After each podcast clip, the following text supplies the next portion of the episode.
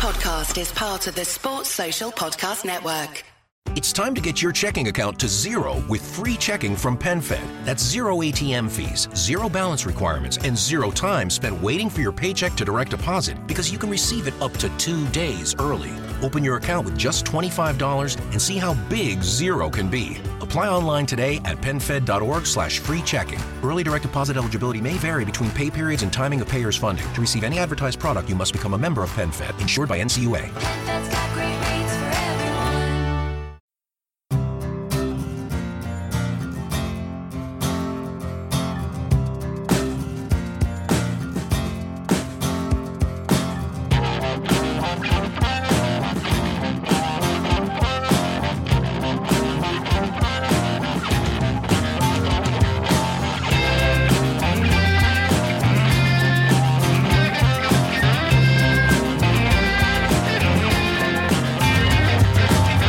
Hello and welcome to the Five Year Plan podcast. Hey. Wait, let me do that again. Le Bonjour et bienvenue à la FYP podcast. Ah, oui, oui. Le hooray. Le, le, hooray. And welcome to this is a this is a well, I'm delighted to say this is a new manager special for the FYP podcast. We've actually appointed a manager, Patrick Vieira, former Arsenal and France legend, is the new Crystal Palace manager on a three-year deal. We will be getting the panel's reaction to that. And later on in the podcast, we're hearing from some New York City FC fans and Julien Laurens uh, talking about uh, Vieira's time in Nice as well. Before we do that, let's introduce this week's panel. Of course, Kevin Day is here. Hello to you. Hello there. I'm slightly distracted. I don't know what it is behind your head in the shed, but it looks like you have a halo. Well, some would say well deserved. It is um it's my ring light for filming stuff. Oh, of course. Well, if you need a light for your ring, then that's obviously Unbelievable. that is, That can't be the product name. That cannot be the product name for that. the ring light. I think I don't yeah, I think it is. I think it is Jack, unfortunately. but I should have thought about that before I said those words in front of Kevin. but that's that is done now. Um Jack Pierce, hello to you.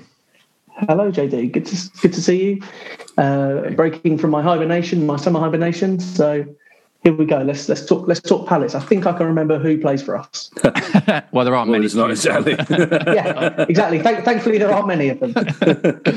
Uh, joining us, returning to the podcast after, quite frankly, too long away. It's the one and only Ben Long. Longy, how are you doing? Yeah, I'm good, mate. Good. Looking forward to all the good news that's going to be coming out of the club in the next couple of weeks, hopefully. Yeah. That's the sort of positivity that we need on the podcast, and why we replace Andy Street now and then because uh, we we need it. Longy, obviously, you run the Palace team for the REMF game, the Robert Eaton Memorial Fund match. We'll be talking about Yeah. that later on because that is coming up in the next couple of weeks, and we're very excited about that. Um, before we do that, can I get a r- uh, what's the word I'm looking for? Drum roll. Can I get a drum roll for a random patron, please? It's Mr. Paul Knight. hey, Paul. Hello, Paul. Come on, Paul. Uh, Paul Knight is one of our patrons. What a legend he is. And you can join our patron and get all the rewards like he does, including post match podcasts, which are currently uh, not post match, but they are Selzy, Rob, and Dom reacting to Palace News. There's a Vieira one available right now. Patron only merchandise and access to the patron only WhatsApp club, which has got very busy recently um, and is in quite joyous mood. Uh, patrons also get, all patrons get 20% off our merchandise, and anyone can buy our merchandise right now. It's at podcastmerch.co.uk forward slash FYP hyphen podcast. Um, really quick plug uh, if uh, you would like to come and see some stand-up comedy by me, then I'm doing a show at the Hen and Chickens Theatre in Islington on Thursday, the 5th of August at 9 p.m. Tickets are available now. They're £10 from jimdailycomedy.com forward slash gigs. Uh, would love to see you there. I did the show twice in Brighton and uh, it went okay and people seem to like it. We're delighted this week to be sponsored by Eternity Home Finance. Great to welcome those guys back on board. Now, I don't know if any of you would put your mortgage on Patrick Vieira being a success, but if you would like advice on mortgages, they are the perfect people to go to. Eternity Home Finance. They're Croydon based, Palace supporting, family run mortgage and protection advisors. For a free consultation on anything to do with mortgages and property portfolios, email info at eternityhomefinance.com and quote the code FYP. Well, I presume Patrick could be looking for a little two-bedroom flat in Thornton Heath, though. Eternity Home Finance could be just a solution to his Okay. problem. Patrick, if you're listening, we can hook you up. so let's get Kevin Day's reaction to the news that Patrick Vieira is the new Crystal Palace manager. What was your initial reaction? I hear your show in Brighton was very good, actually. Oh, thank you. Yeah, I quite like the new away kit. That's all right. Yeah. Uh, which is all a means of putting off talking about Patrick Vieira. It sounds like you you made it you made it there sound like I was wearing the away kit during the show. I wanna- No, do you, know, do you remember we joked? I think I'm not sure if it's the last pod of the season or the penultimate one, but you remember uh, Patrick Vieira was seen in Beak Street like two days after the season finished, and everyone jumped to conclusions. If if we announced him as our manager then, I probably would have been quite happy. But I have to say, I was slightly underwhelmed. I was slightly underwhelmed because clearly he's not our first choice. I don't believe all these rumours coming out of the club that, in fact, he's the only manager we've been speaking to since May and it had taken that long to negotiate a contract, etc. But uh, a friend of the pods, Mark Aegis, did some really deep research into his time at Nice, especially. And actually, his record there was pretty impressive. And, and thinking about it over the last couple of days, I'm actually I'm actually all right. I'm quite happy. Not that that's important. I'm actually, I'm actually beginning to think it's a, a an appointment that fits with us, basically. Uh, and, and I think, it, at the very least, his record as a player will impress the few players that we currently have in training. Um, and his record as a manager, it actually bears scrutiny. I mean, it didn't end particularly well, but it, three of the five games he lost were against really good opposition in Europe, I believe. And also at one stage, when he was in charge of Man United, Man City's development squad, people were talking about him being uh, groomed or prepared to be City's manager within the next five or six years. So I, I think clearly there is some merit in it. I, I just wish that he- was our first choice and that we'd appointed him six weeks ago and that he'd spent that time recruiting players because you know he's he's up against it in time wise. But I'm I'm I'm all right with it actually. I would I'm I'm better than I thought I would be. Mainly due in part to Mark's really good research. So, I think I actually think it's a very interesting appointment, and actually it's quite quite an exciting one. It's great. It's really definitely growing on me. I have to say. I do. I, I do think we need to allow ourselves right now in this moment to be excited by it because there will be bumps along the way, I'm sure, and the season starts in Yeah. a few weeks. But I think if, if if we can allow ourselves to be excited, now is the time to Yeah. do it. Although obviously there is trepidation. We will hear later on detailed um, analysis of what happened with him in Nice and in New York as well. But Jack, um, I believe you've done your own research actually into uh, into your your thoughts on Vieira.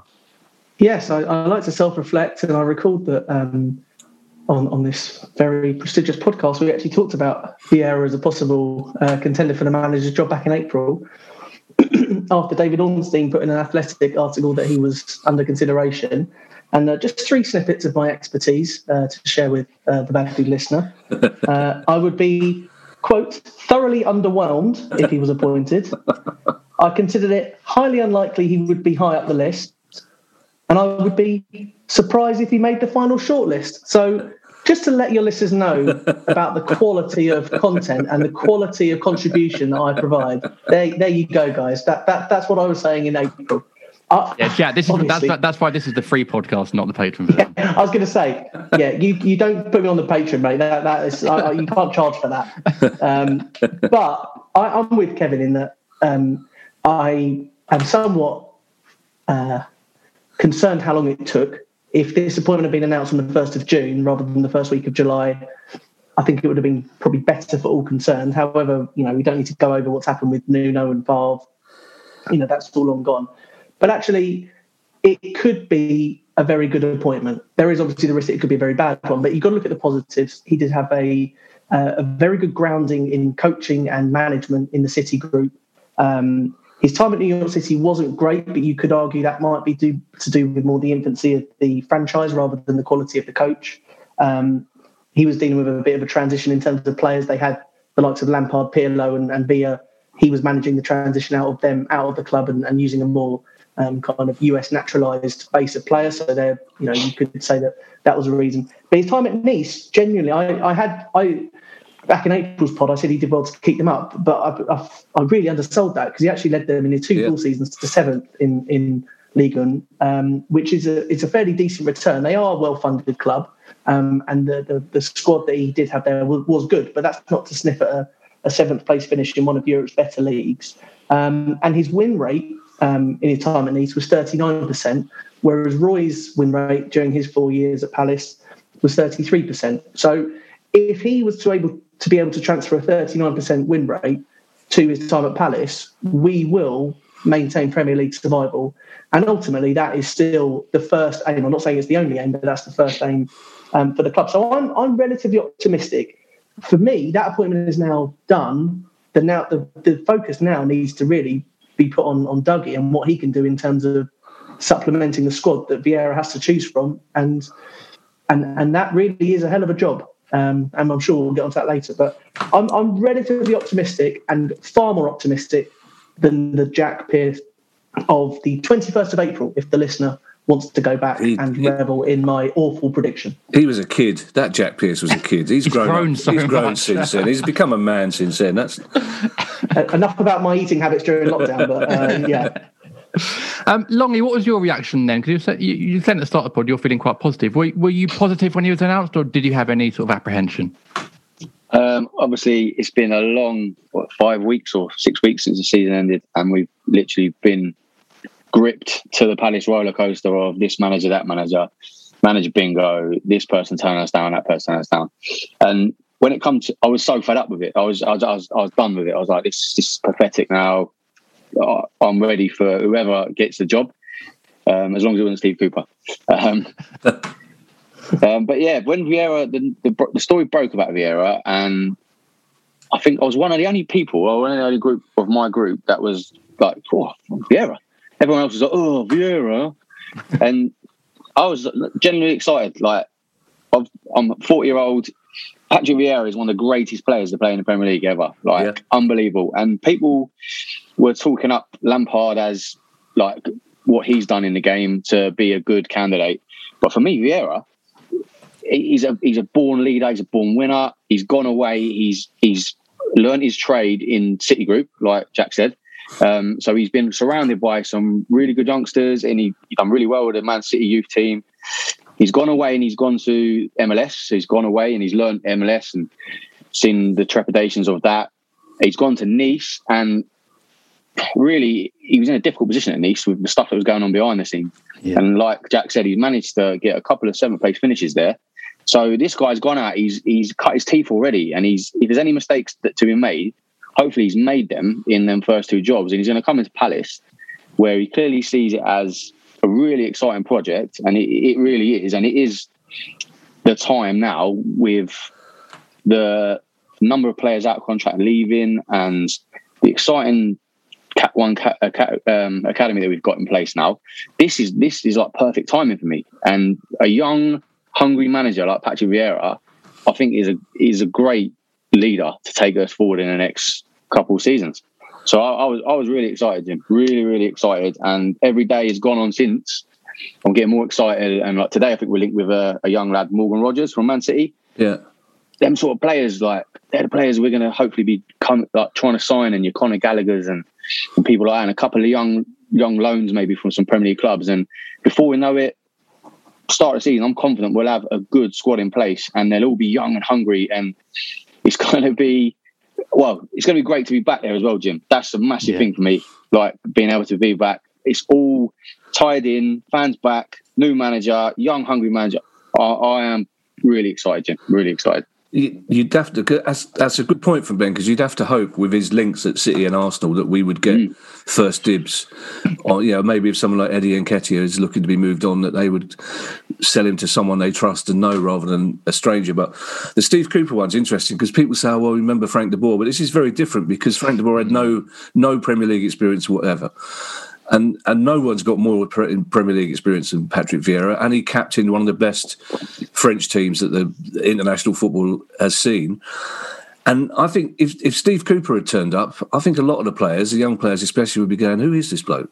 Right, and um, not looking him directly in the face, obviously, because he's not a looker. But you know what I mean. Come on But- now. Come but, on now. But but Vieira, but Vieira turns up, and yeah, especially the young black players as well. And he's gorgeous. But he is And he's good. But yeah, but you know, our, our young black players would be going. This is, this is the fucking Patrick Vieira coming in Yeah. here. You know what I mean, it's, it's, that's going to be a big, a, a, a big. You know, a lot of our let's you know, a lot of our players, the young black South London lads, they're going to be really excited that Patrick Vieira is there. Um, and one of the things that somebody sent me a video last week of Patrick Vieira in a, in a press conference, and that's one of the reasons he's went up further in my estimation. This press conference was from his time when Balotelli was playing up, when Balotelli was late back for pre-season training, was overweight, and was was just being a bit of a dick all round.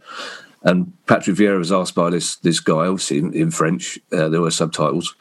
Uh, basically said, "What you know? How would you deal with him?" And he said, "Patrick Vieira said, I wish I was still a player because I was still a player, I would have just t- taken my jacket off, shut the door, and we would have sorted it out. It's unfortunately I'm the manager now, so I've got to do it like a proper grown up. But it's like that's the sort of thing I want to hear from a manager. Oh, that's proper old school tear up management. I like that. So I do. All these little things like Ben says are starting to think, yeah, maybe it is the right time, and maybe it's the right club for him as well. You know I mean? Maybe it's the right fit for him that he's still got a little bit to prove. His his reputation, the trajectory of his career has, has changed somewhat. Because I think one journalist said, you know, two years ago, if you'd suggested to Vieira that Palace would be his next club, he probably would have been quite upset. But for him, it's a time to build his reputation. And and and if you look at it objectively. His, his reputation is just as good as Lampard's, really. I mean, Lampard didn't do anything with Derby, a Derby team of good players and he didn't excel with a Chelsea team with with excellent players. So, you know, he, his record is every bit as good as some of the managers that we were looking at and getting excited about. And with hindsight, I don't think Nuno was the right person for us as a as a team or a club. To be perfectly honest, Favre. For all that we know he's a technically a good coach, was essentially a younger Roy Hodgson, and Vieira just seems to fit Palace as a working class South London club. And, and I, I'm, I'm admit that I was initially underwhelmed the same time as Jack was back in April. I wasn't particularly happy about it at all, but the more I think about it, the more I like it. I do think as well that point you made there, Kevin, about well, he's Palace's first black manager, mm. and I think that is something worth acknowledging. Massive. you know, it- massive, big. massive.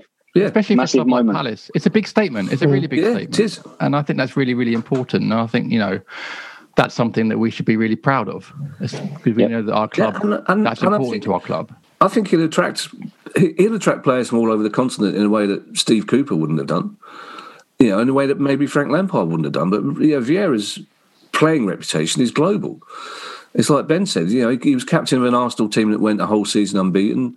You know, we all know him from going head to, going head to head with Roy Keane, and he captained that French team. Everyone knows Patrick Vieira. There'd be a lot of people who think, yeah, I really do fancy playing for him. You know, There, there are there are there are so many elements to this that you can that actually can get you very excited.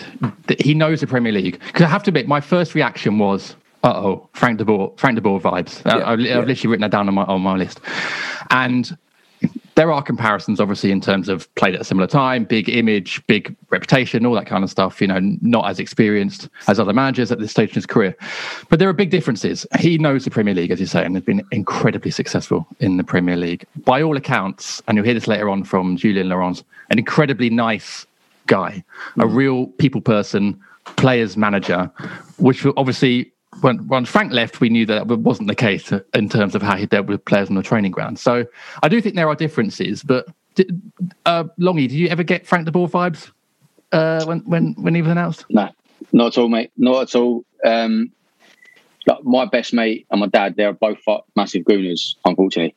Um, uh, so I've, I've heard them bang on about Vieira my whole life. Um, and like everything I hear about Vieira is it, the guy's a, he's a lovely guy, lovely guy, approachable guy, grounded fella. Like even though he's won all them things, he is still a real nice, approachable guy, and which I think is why he's loved globally. I mean, he embraces his Senegalese heritage. Yeah. So in Africa, he's massive in Africa as well. I I mean, his, his tweet he put out the other day. See how many likes had. It, it, it was it was mental. And this is the sort of guy we got now. Whereas Frank de Boer, as good as a player he was, unbelievable player, but the guy was an arrogant twat. And it was well known. It was well known. It was well known he was arrogant. And I mean, we've all heard the stories from within the club what he what he did, subbing himself on in training sessions and, and stuff like that. Like I had, I've heard that banded around loads. Oh, Frank de Boer vibes, and it's more non-Palace people that are saying it. Oh, favourites for, relegation now. It, it didn't work with de Boer, but this is opposite end of the scale to what the Boer was. It was like it, it dragged out a long time. Oh, ultimately, this did, but I believe that we've got to the right ending with it. Whereas de Boer, I think we were excited by the whole de Boer X factor possibly at the Yeah. time. Yeah. But this this time for me, it's it's totally different, Jim. Totally, I'm not getting Frank de Boer vibes at all. Um, and you'll see in my prediction when when I say where I think we're going to finish as well. I'm getting. I'm, I'm feeling more positive. This is. Uh, this is. This is Good. But but Jack, it, is- Everyone it, should. it- you should come on more often along it. Can you be manager of my Sunday team, please? Because uh, you know, some very rousing, rousing speeches. Um, it I was, was going to ask if he can. I was going to ask if he can life coach me. I, I, you know, this is great. No, it's not his streety. He needs to life coach. True. Um, That'd be I've tried, great. I've tried. I've tried that with Street a long time ago, mate. Um, it is.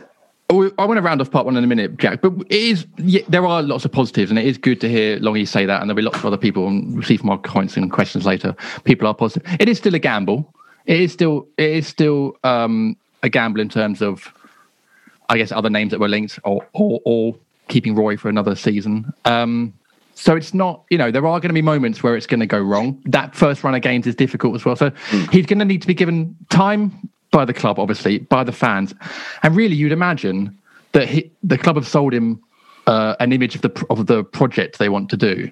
So now the club have to buy into that as well, don't they? Because this doesn't just happen just with Frank. There are a lot of other factors to this. they they have to commit as they've promised him that they will commit. I mean, unless the wheels really come off in the first 12 to 15 games, he has to be given the benefit of the doubt because of the, the sell that the club have given him as well as the sell that he's given the club. Um, so I think I think there will be that that that buy-in from the club unless the wheels are, you know, have fallen off entirely and we're, you know, cut adrift massively at the bottom league. Because ultimately, Parish does still have to have the club's business um, front of mind. It is a risk, but I've always said whoever replaced Roy was going to be a risk because of the kind of comfort and the uh, the know-how that Roy brought to the job. So whoever replaced Roy, there was always going to be, in my mind, an increased risk of relegation the immediate season after Roy left. That to me, with Vieira, doesn't seem any bigger a risk than if we'd gone with a Lampard or an Eddie Howe, to be honest. Dyche, maybe you could say, well, I, I think he'll probably have enough to get us over because of what he's done with Burn over the last few years. But I wouldn't have trusted Lampard any more than I trust Vieira to, to, to do what's necessary next season, nor Eddie Howe, um, nor Ishmael, nor Cooper. Um, uh, so yeah, I, I, I, I think I think the trust will be there in Vieira because I think the conversations will have been positive enough um, to to have faith on both sides. It doesn't it doesn't we could we could still be without a manager this week. I think if they hadn't had Vieira and they didn't have the the, the contentment in, in Vieira as they as they seem to. Um, just just two very quick points about the De Boer Vieira point of view. If you just compare Vieira starting his career in MLS, learning his trade in MLS, looking to you know go on the upward. Whereas De Boer's time in the MLS was after um, a couple of car crashes at Inter and and at Palace, um, and also Vieira's first photograph uh, at uh, Copers Cope is ready to go, stopwatch in hand, uh, training kit on. Uh, De Boer's uh, first photo shoot at Palace were wearing chinos that are probably worth more than my car um, and a designer jacket that uh, you know you can only dream of. So I get the sense that Vieira is ready to go. He's ready to to do what's necessary, and he's not afraid of what the challenge. I'm sure Vieira very much knows that this is not the easy job um, that you know he might otherwise have had in in other leagues across the continent, and he knows that there is work to be done. Um, and it's just very reassuring to see stopwatches still being used in this very digital, technical age that we live in. But also, I think it's important because from from what I've learned about uh, Vieira's style of football, it's it's not so different that it's going to take two seasons to impose that on the way we already play. He likes to build from. He likes to get the ball forward fairly quickly. He likes to build on solid defence. He will switch occasionally, play a five.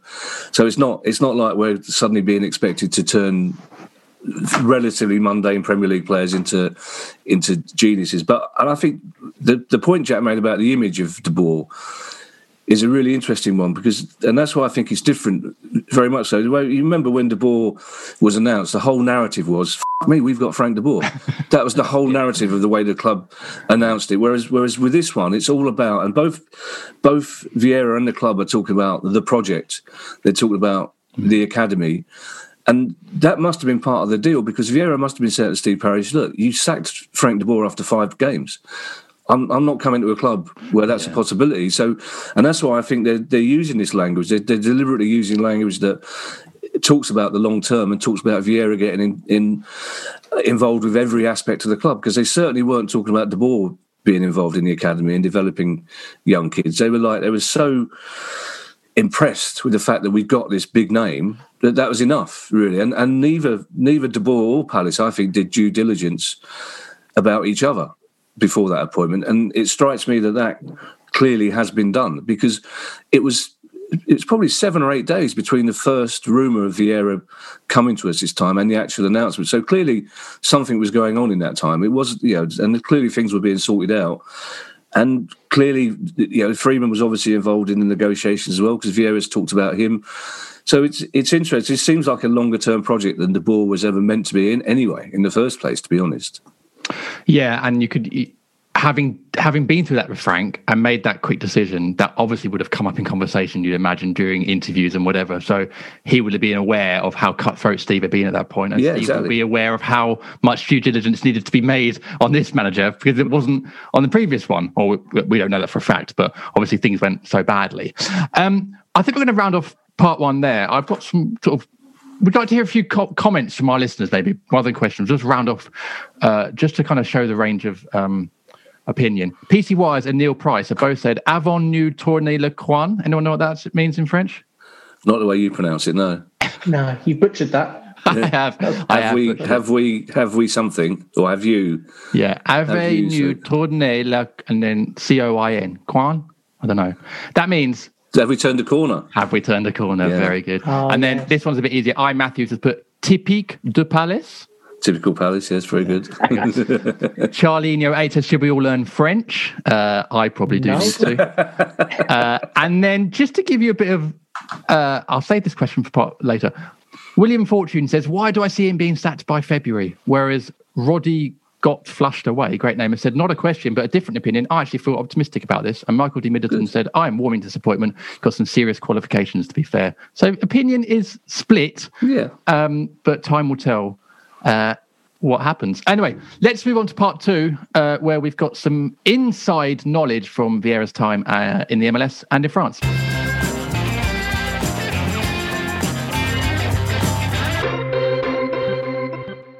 My brother in law died suddenly, and now my sister and her kids have to sell their home. That's why I told my husband we could not put off getting life insurance any longer. An agent offered us a 10 year, $500,000 policy for nearly $50 a month. Then we called SelectQuote. SelectQuote found us identical coverage for only $19 a month, a savings of $369 a year. Whether you need a $500,000 policy or a $5 million policy, SelectQuote could save you more than 50% on term life insurance. For your free quote, go to selectquote.com. Selectquote.com. That's selectquote.com. SelectQuote. We shop, you save. Full details on example policies at selectquote.com slash commercials.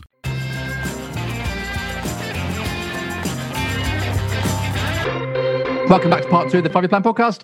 Hey. Hey. Sponsored this week by Eternity Home Finance for a free consultation on anything to do with mortgages and property portfolios. Email info at eternityhomefinance.com and quote the code FYP. Now, lads, we've spoken about our opinion on Patrick Vieira, but it's time to hear some expert insight now. So we have got Jon and Yousef from the NYCFC Forever podcast, uh, two lads from New York that I chatted to yesterday. Very nice guys indeed, and they've got some very strong opinions on Patrick Vieira. And after him, you'll hear from renowned French football correspondent Julien Laurens, no less, um, who talks to me about his time um, at Nice as well. So let's crack on with that.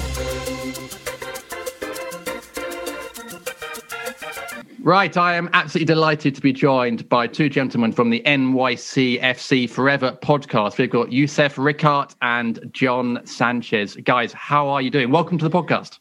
Yep. What's up, man? How you doing?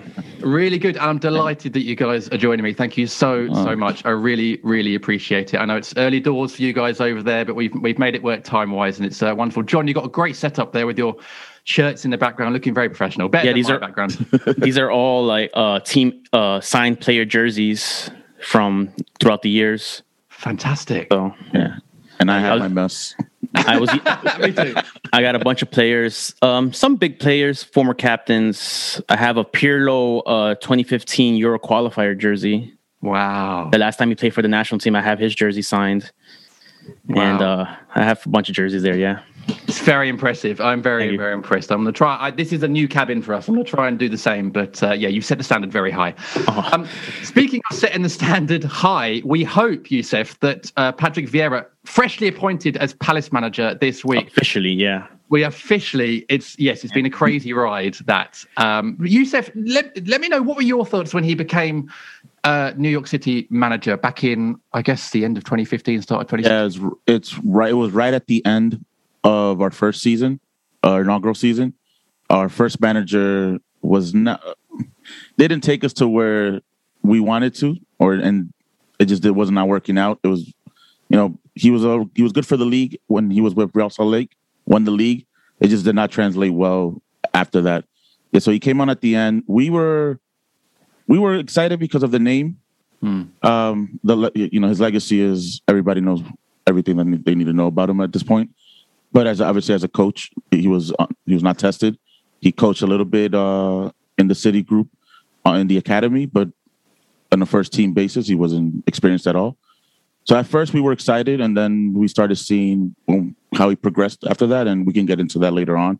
But I want to say at first we were excited for the gravitas that came with his name. So that's more or less like the initial stuff for me, at least.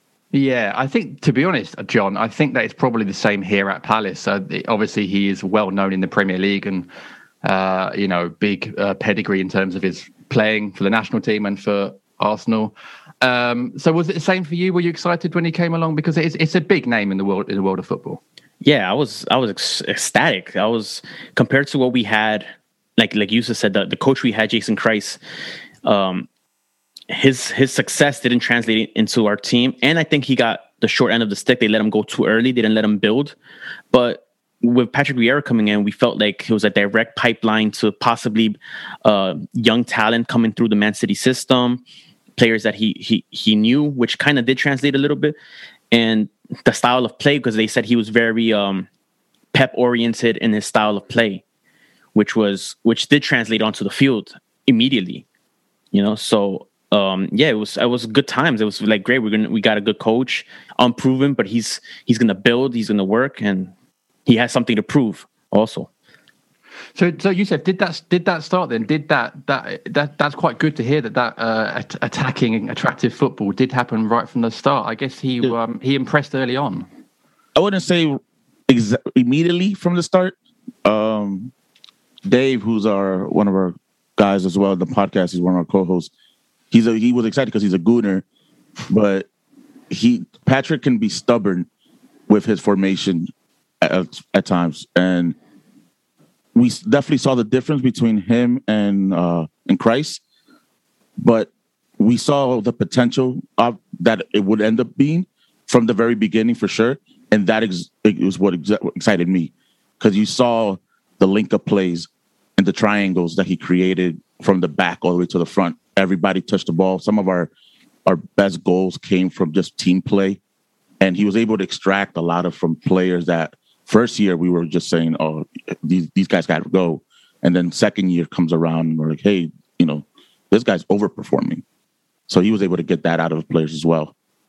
Yeah, he took a bunch of uh I don't want to say bums, but he took a bunch of uh, uh players who who shouldn't be on the field. You would think they shouldn't be on the field, and, tur- and turned them into something, and got the best out of them. And that leads to what I was going to say about him as a coach. I think he is a player's coach. The players love him. He loves the players. He's like one of the guys. The players will go to war to, to the front lines of war for him. And, we that's have something- confirmed that literally. he yeah, would and we, to war. and we actually got a, a um, we had a story that was never told before t- in public from a former player. Said that after a, a big loss, he went um, forehead to forehead with the opposing manager in the locker rooms. Whoa. He went into their locker room and and got into a shouting match that had had the police separate them. This was never never never exposed. This was never told. This happened five years ago, and recently they, it was it came out on one of our episodes. So So, that- he he will go to war with, for his players. That's really interesting to hear. So, because he's obviously known from his playing days as being a real warrior, a real leader, Yeah. someone that would do that. Remember the Roy Keane, all the Roy Keane stuff. Correct, So, yeah. But clearly, that translates into his managerial t- technique as well. Yes, yes, he's very um he's one of the guys and the and the players love him and when he left you could at that point the players were were sad that he was leaving. They were crying that he was leaving. Like he was one of he was their guy. That is, yeah, uh, that's really refreshing to know because the last time we had a manager, I think that had the same sort of profile was Frank de Boer, which was four, four years ago. Yeah, exactly. And um, oh, but similar, there's a lot of uh, things that are making me remember that. You know, a younger manager at the start of his kind of career, big profile, fantastic player, but it turned out very much that he wasn't one of the guys, and in fact, the players didn't pull for him or play for him, and he actually alienated a lot of them on the training field. So Yousef, it's sounding like it's mm. it's it's kind of the opposite of that. That this is someone that younger players, hopefully potentially older players as well, will will play for because of not just his stature as a player when he was, but it sounds like his mentality and his personality is someone you want to get behind as well. Yeah, interesting that you say Frank De Boer was the last person you guys had like that because when he came to Atlanta, it was a complete opposite. It was complete Players- opposite, yeah. Players players did not want to play for him. He The, the players that got him team. fired basically. Yeah, Really? players- yeah, Yeah. he destroyed that team, and then now he just got fired from the Netherlands job. So, uh, kind of makes sense. But uh, yeah, for for him, for Patrick, it's and you see it also. You know his and you have sort of uh players now that were coached under him because um, Jack out of from Leeds. Well, he's now fully in Leeds. Yeah. When he was here, Jack he was- Harrison. yeah, Jack Harrison. He Patrick kind of took him under took him under his wing a little bit. So you know he's an Englishman that came in and was struggling at first because he had he had an injury, and but he one of those players that just flourished, just flourished under Patrick, and you saw a lot of like our younger guys, Uh, but with the older players, they can feed off his leadership, and he sets the standard for the leadership of the club, and it's just the the culture around the club he creates. Whoever is that leader on the player side needs to buy in. Once they buy in, they it just that can lead to even better uh, results or just a better camaraderie among the teams. I know with you guys, it's always been like last couple of years. The news have been if Zaha's leaving or not. Um, but with him now, you know, you, you can probably see Patrick as, you know, you, you play for the club that I grew up supporting. I respect you now as a player, but as a manager, be my manager as well. So Yeah, and he had, some, I mean, he had some big profiles there because Pirlo was there at the time, wasn't he? David Villa as well, I believe. Yeah, Frank Lampard and also. Frank and Frank. Lampard, yeah. So Yeah. yeah. some big ego, egos there to deal with. Yeah. Yeah. But his his last year, there was less of those egos, those names, and he had to deal with a lot more of a transition in the team and player wise. And he was able to, to like when he left mid season, we were at our best. We were first in the league. We were at the the top of the table. We were the best team by far, levels ahead of every the next team on- the table. Mm. The way he he was able to change our our scheme. And I and I believe to this day, it's been three years since he's left, or two years, three years, that he the style of play has stayed. We've continued his style of play with all the with the coaches after him. So Yeah, it's, it's been difficult to kick that that that yeah, identity for the team. You know, pundits were always saying we may not we may not be the best team maybe that day, but that we're the the best team to look to look at. We're the best. Our style was just so effortlessly, and uh, I don't want to say we're the we were like Pep City at that time, but you saw the hints, and we were just playing beautiful football at that point. It was we were we were not running away with with wins, but man, they were nice to watch. Well, that's interesting because Palace are at a point now where they are looking, I think, to build a new identity. They're looking to move on from from Hodgson, who was fantastic for us, but they are looking to to be more ambitious and build something. So, Jon, what does that identity look like in terms of the the, the football and, and the system? Is it is a four three three that he that he sort of liked Yeah. to play? yeah. He he was definitely a play at the back. He was definitely uh, we had we wound up getting a goalkeeper um, from within from within the league who wasn't known for playing with the ball at his feet, and Patrick made this guy top five goalkeepers in the in the league. He's now on the national team for the for the Gold Cup coming up. Sean Johnson, and he likes his goalkeepers playing with the ball at, at their feet. The one thing that's that plagued him his whole tenure here with us, and possibly through Nice, is that no matter what happens, if we're losing or tied or winning, the formation doesn't change. There's there's no in-game adjustment Right. on tact on, on the tactics. We were losing 7-0 against our bitter So- rivals, the Red Bulls, and he didn't change the, the formation at all throughout the whole game. Wow. Okay. We, We didn't- he, we didn't- he, st- he stuck to it to the We didn't end. become and- defensive. We just, Yeah. we just, it was just throw the everything at the kitchen sink. Yeah, Wow. it, it, wa- it, wa- that was one of the things that plagued him throughout his whole tenure here. That no matter what the, the score line, the score is, he's not going to change his tactics. He's going to go in there, live and die by his game plan, no matter what, no matter what it is. And um, from what I hear, that he was a type of coach uh, similar to Pep. I guess he got that from because he was with Man City for for many years Yeah, in their academy system, uh, coaching up their U19s. I think I believe at the end that um, no matter what the other team is is is their game plan, they're going to come in with the same game plan always. They're going to go in with their game. They're not going to adjust to the other team. And I think that's what that's what plagued him a little bit towards us, with us, and maybe it did also with Nice because he had a bad run towards the end in Nice where, which led led him to get fired. Yeah, so he's that, that that's that city self belief, isn't it? That Pep has Yeah. definitely brought into that into that club and that identity that very much like what we do is, is the right thing. What what was he like with the fans, Yousef? I mean, was he someone that was receptive to them? Uh, and what was he like in sort of press conferences and stuff? I'm gonna let Yousef go, Yousef go, but I have I have stories for days with him on the personal level. I have stories for days. All right, so uh, I've ran into him twice uh, in person. One was at a bar during a supporters sort of meet and greet, um, and then once was uh, after a match. Um, we were where the players come out and just sort of you can get stuff signatures and stuff like that. that was an interesting story because Dave wanted a picture of him. He has a an Arsenal book that he wanted him to the sign. Invincibles book. yeah, Oh, okay, yeah, yeah. and He wanted Vieira to sign it. he wanted Vieira to sign it, and I was talking to actually Jack at the time, and I kind of just forgot that Patrick was there. uh, and funnily enough, he signed on Thierry Henry's picture. so, Yeah. but as I, I think as I think fans respected him again because of who he is, and again we were very we were frustrated when he was stubborn, but when he got it right, it was we were playing so such a I don't want to say I keep going back to beautiful football. In our league terms, it was very beautiful. That we were just sort of we'll take the stubbornness if this is if the results are going to come. When the results sort of you know we had the seven 0 we called the Red Bull wedding. That one was we were a little hesitant on like can this guy keep it going or you know his stubbornness may cost us a lot down the line. But I think his interactions with fans, at least from what I know, is have been positive and he's I don't think he's going to be on the you know on the pitch giving you fist up rah rah, but very soft spoken and you know kind of like how you know he gives interviews. Um, yeah, I, I think it's over overall just been positive with with him. Nobody ever talks really bad about Patrick. I have. Come on then, Jon. Come I'm, on. I'm, I'm, I'm, I'm gonna give you two stories. Okay. The first one was after a playoff loss in Atlanta. We were eliminated. Our season's over. Um, myself, um, Oh, I yeah. stayed. I stayed uh, with my ex girlfriend at the time. My girlfriend at the time. We stayed at the same hotel the team stayed at. We were able to get rooms at the same hotel. So the next morning, we're checking out.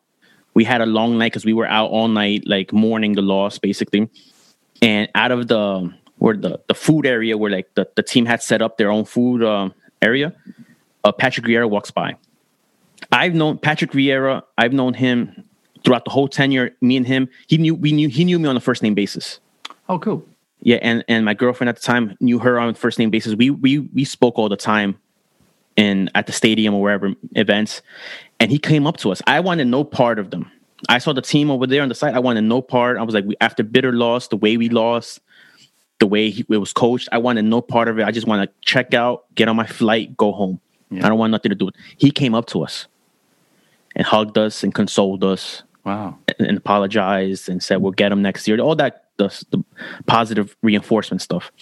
So that was pretty cool. He didn't have to do that. He wasn't nowhere near. He wasn't near us to have to kind of awkwardly say something. He was far enough away from us that he, if he would have kept going, I wouldn't have felt bad. I wouldn't have noticed that he walked by. But he came up to us. And another story, when when it was the rumors that he was leaving to Nice, it was a lot of rumors. Remember, um, before he left, he disappeared for about a week for family matters in France. Quote, that was unquote. the official. That was the official the statement. It was family issues or whatever. So when he came back, it was like a, a- our, our last home game, and it felt like the following week was a, a, a international break.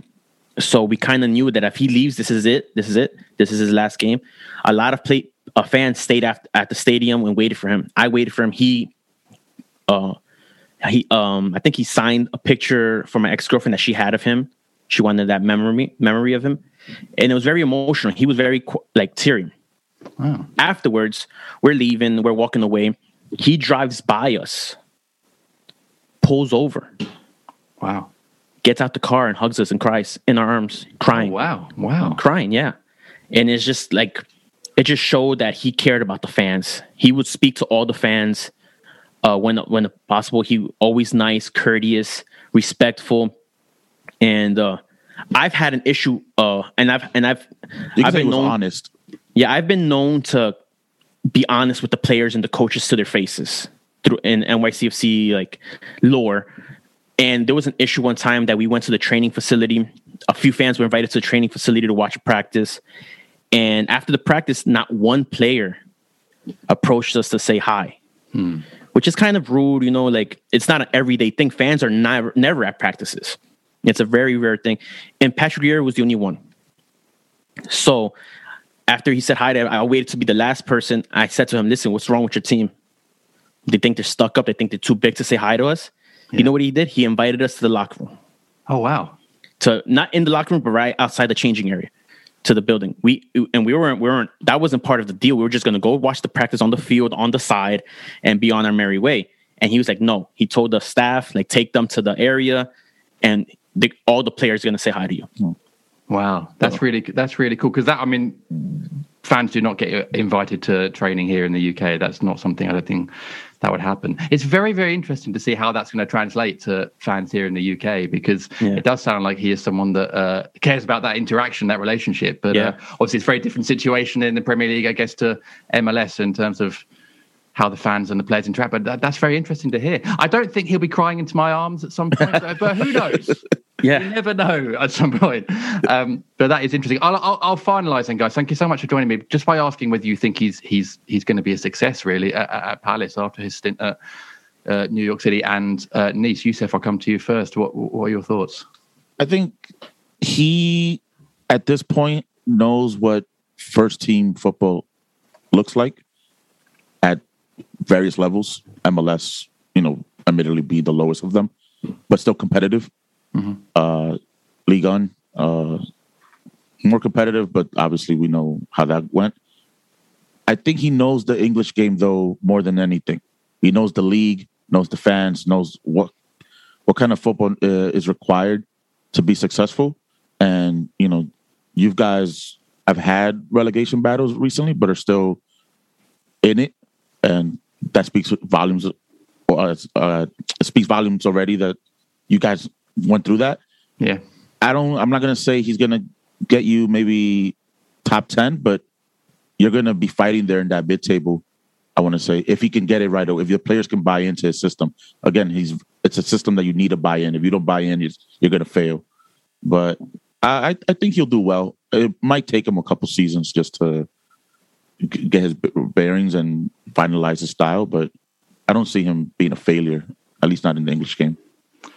Yeah. He'll he'll need he, if he's going to need time, he'll need to be backed by the club. The, the Frank de Boer thing obviously ended very quickly, um, and in the Premier League, obviously sometimes time runs out quicker than than you want. But I guess Jon, if he is given, he needs recruitment backing. We have a lot of players out of contract at the moment, and we need new faces. But if he is given that kind of backing in time, do you think he could uh, he could crack us into top ten maybe? I think he I think the Palace itself is in a good position to to take a, a step forward.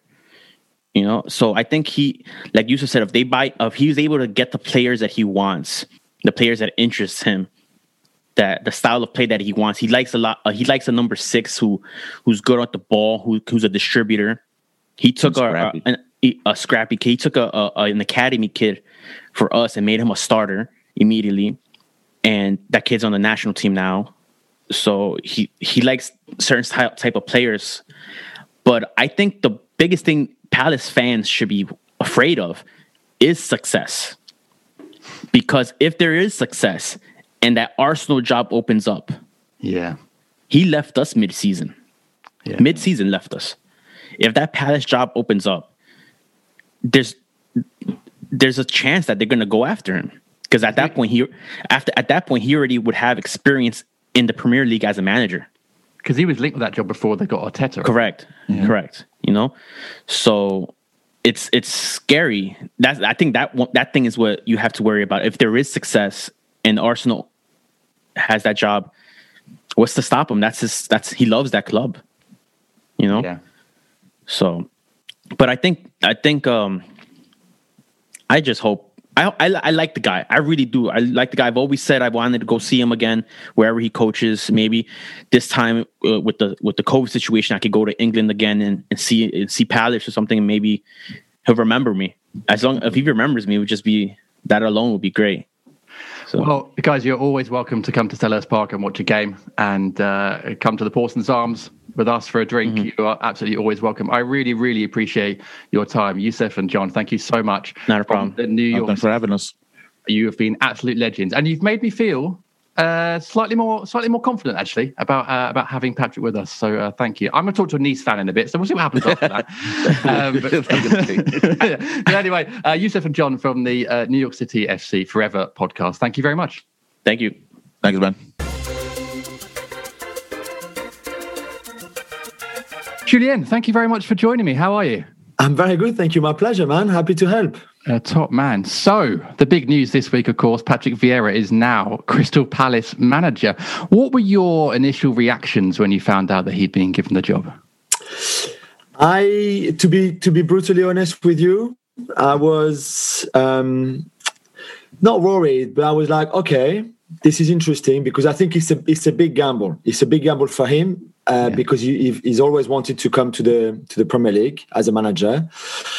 But maybe maybe there was an easier way or there was an easier path maybe towards the Premier League than going to a club as great as it is for Palace with a huge rebuilding job to do in terms of your first team, but not even just your first team, your 11 players on the pitch, your whole squad pretty much trying to convince your best player to stay and to to to buy in the new project and the new idea and the new philosophy in, in Wilfried Zaha to to come after a manager that maybe was not the most exciting uh, style of football, but certainly was such an established figure, respected everywhere, where you knew what you're going to get, and you were pretty much assured to be between eight and twelve Yeah. every year.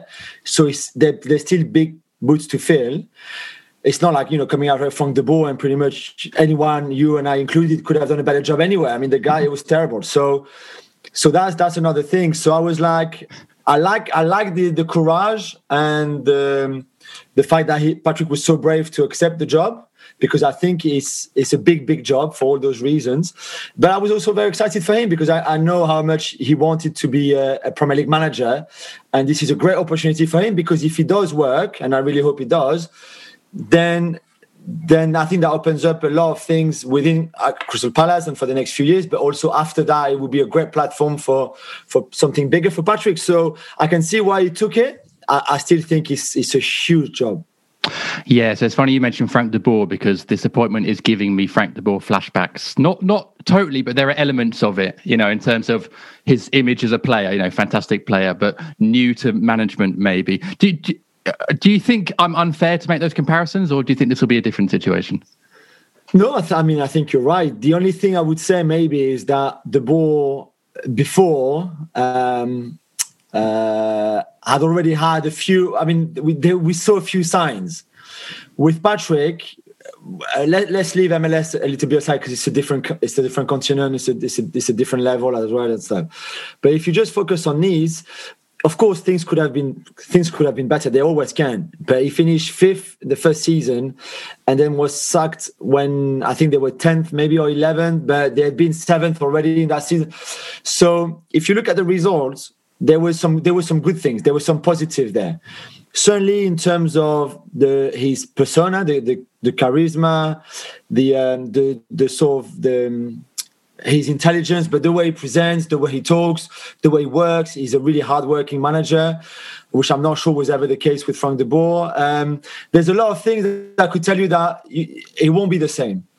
But again, it's it's maybe an even more difficult situation than it was for De Boer when he arrived at the club, considering that half of the squad is out of contract. That again, you know, you've got with Zaha, who I, I wanted out for a few for, for a couple of years now, easily or certainly certainly last summer. So you would have to convince him to stay and to be on board.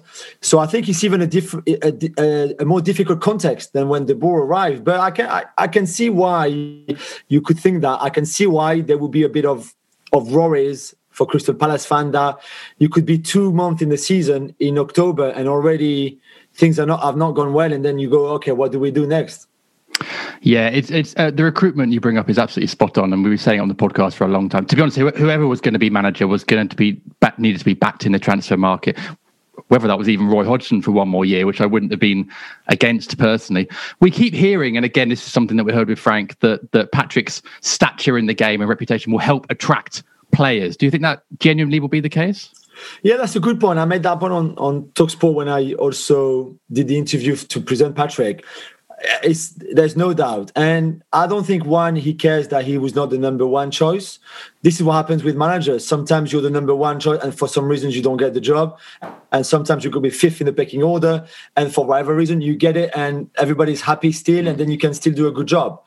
He, I think he played on on his name to uh, to also show to the club uh, to, to Palace that if you pick me, I've also has I've got this name that would that would attract or convince players.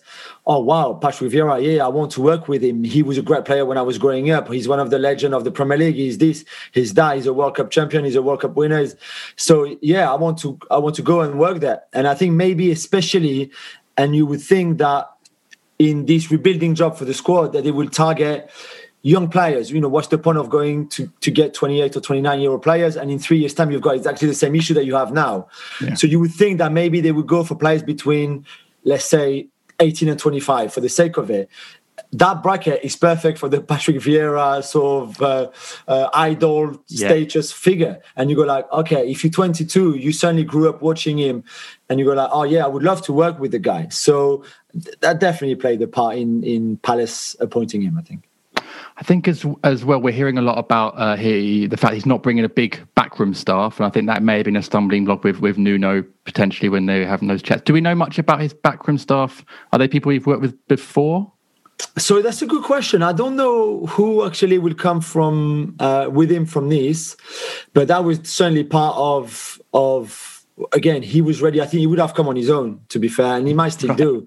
But um, but the other thing I think that was really interesting is, and that's that's some some certainly one of the positives of his time at Nice is working with young players because that has and again that links well with the point that we were making before about attracting players Yeah. on his name almost is that he's very good with the young players for improving them, developing them. He's got that respect and the charisma that we mentioned, and I think they really like that and they listen to him.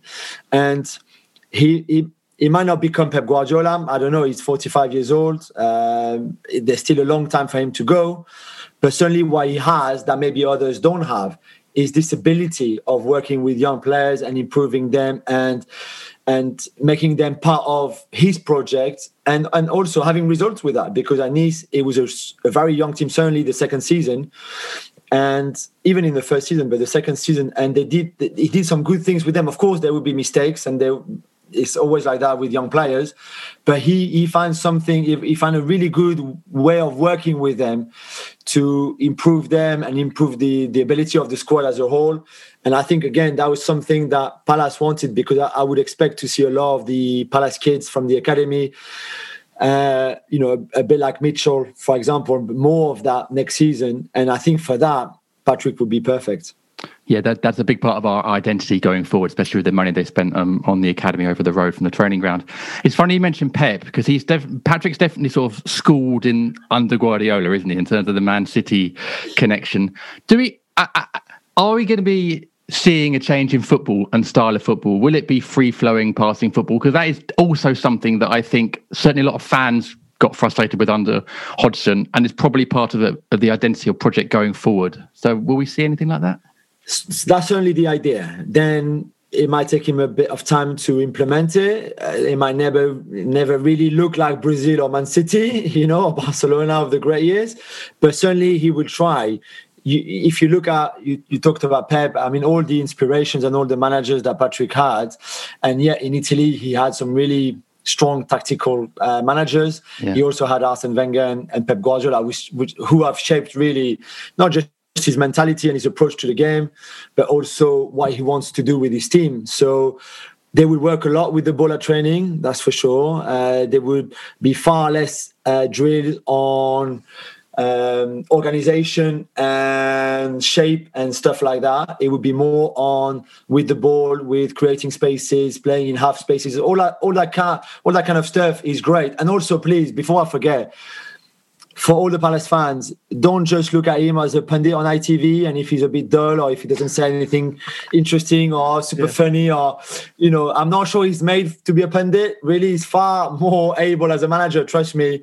So I wouldn't want people to judge him before they see him just on what they saw on, on UK television. That's what I'm saying.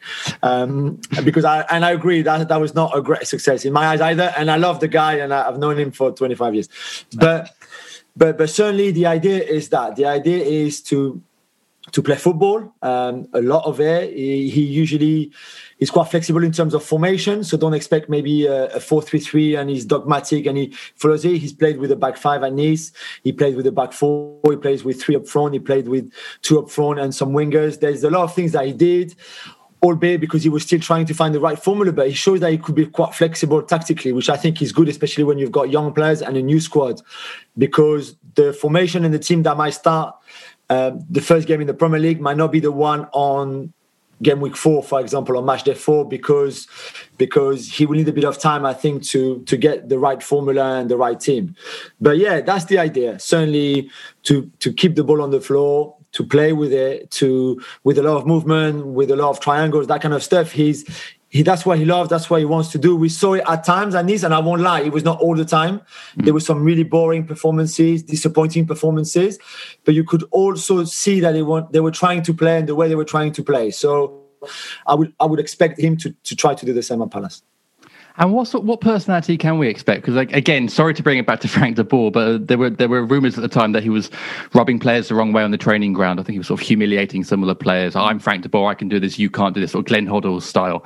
Yeah, I, I get yeah, I get the impression that from speaking to a few people that Patrick Vieira is more compassionate, maybe sort of player centric. Is that is that fair? Is that the sort of personality we'll see come out? Yeah, definitely. And and also I think he's a great man manager. He really is. I mean, the guy is the sweetest to start with, I promise you. Uh, and then like off the field, so his door will always be open. You can come in, um, and the press is a bit different. I'll, I'll touch up on that a bit later. But with the players certainly and people at the club, he's very charming. He's always been, and that will never change.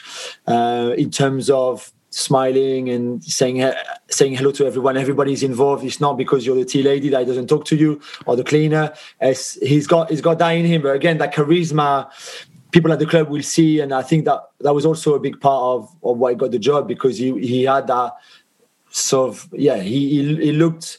You know, he looks happy. He's always smiling. All, all of that is no problem. He's he's very good with his players, the way he talks to them, there's none of that humiliation. Give me the ball, I will show you how we do it. Maybe because technically he could not do it, I don't know.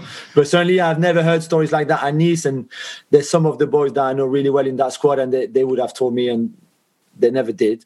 What they did say though was that the door was always open, that you could always go and talk to him, that he was also relying a bit on the older players like Dante, for example, at Nice, who was really experienced, played for Brazil, had won you know Champions League and stuff like that uh, with Bayern. He and then he that he was his almost his assistant, and I think he's very good at that of giving the more experienced players, let's say, Um, Scott Dann, for example, just is the name that came to mind, he will have a big role also in in being there with Patrick, although he's a player, but being very involved. He's got his that's one of the way he works, and and then I think I think in terms of his relationship with the players, he's, he's been very good at having them on board. That everybody feels committed.